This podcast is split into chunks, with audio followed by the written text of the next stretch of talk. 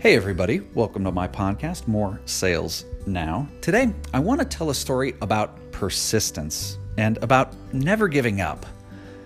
Now, I read recently that the average salesperson contacts a client 1.3 times before giving up.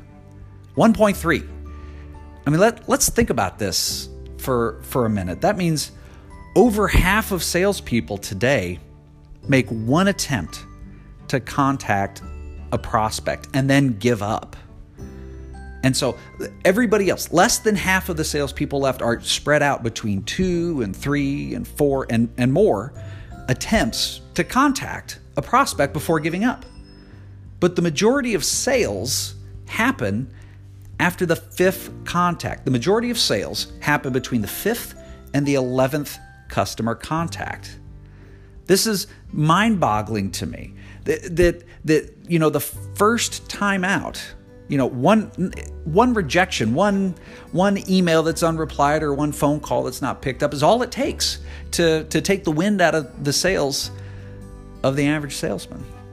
But this story that I want to tell today is about persistence. It's about never giving up. Now, it goes all the way back to 2015 uh, to start. This was at the very beginning of VWG. And uh, I got into contact with a lot of different people. One of them was, uh, was a buyer who used uh, a good volume of the product I was selling.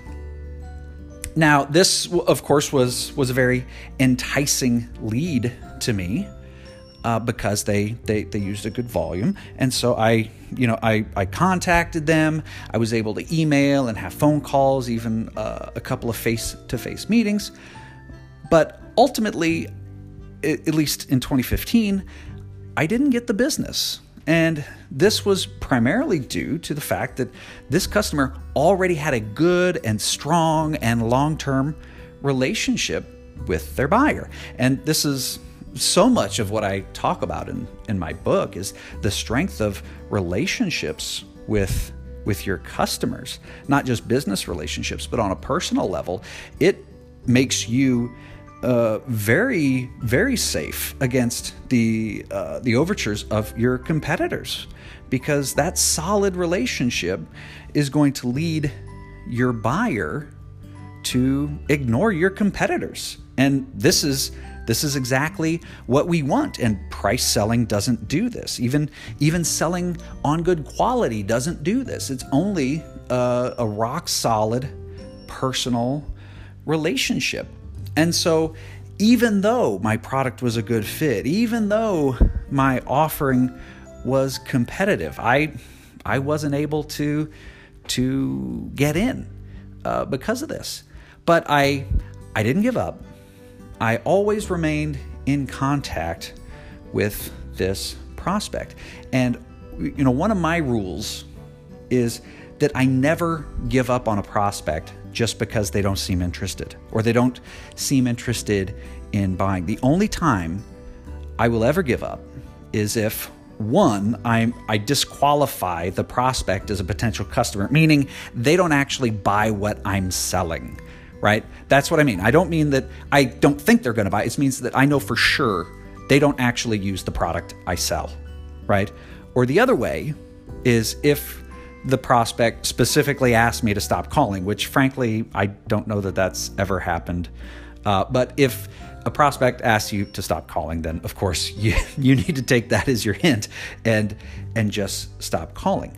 Now, one of my other rules uh, that that I try to stick to, and I talk about this in the book as well, is even if you've made a good contact, but you know a deal doesn't seem to be going anywhere, uh, is to try to stay in contact with them in in some shape or form, whether it's an email or a phone call or whatever, um, you know, at least once a month, if not more.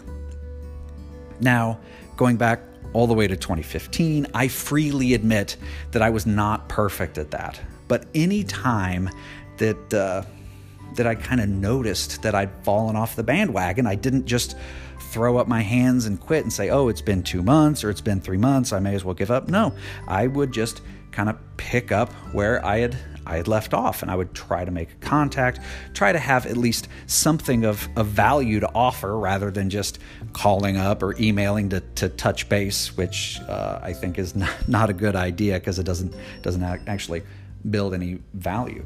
So to to kind of bring this this forward to to today, you know, I I did all of this work back in 2015 to to build a relationship to get my product qualified but ultimately there was no impetus to buy because there was a solid relationship uh, with the prospect and uh, their current supplier. But uh, i stayed in some contact. I, I stayed in front of the customer. And this year earlier this year i don't know what happened but for whatever reason that customer decided it was finally time to buy.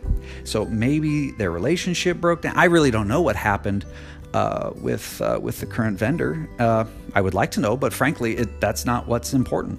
What's important is that uh, that I didn't give up, and that after what was nearly uh, a five year long sales cycle, that uh, that I was finally able to to bring this into fruition and into what's probably going to be some uh, uh, some uh, good business and I hope uh, a, a long term business relationship.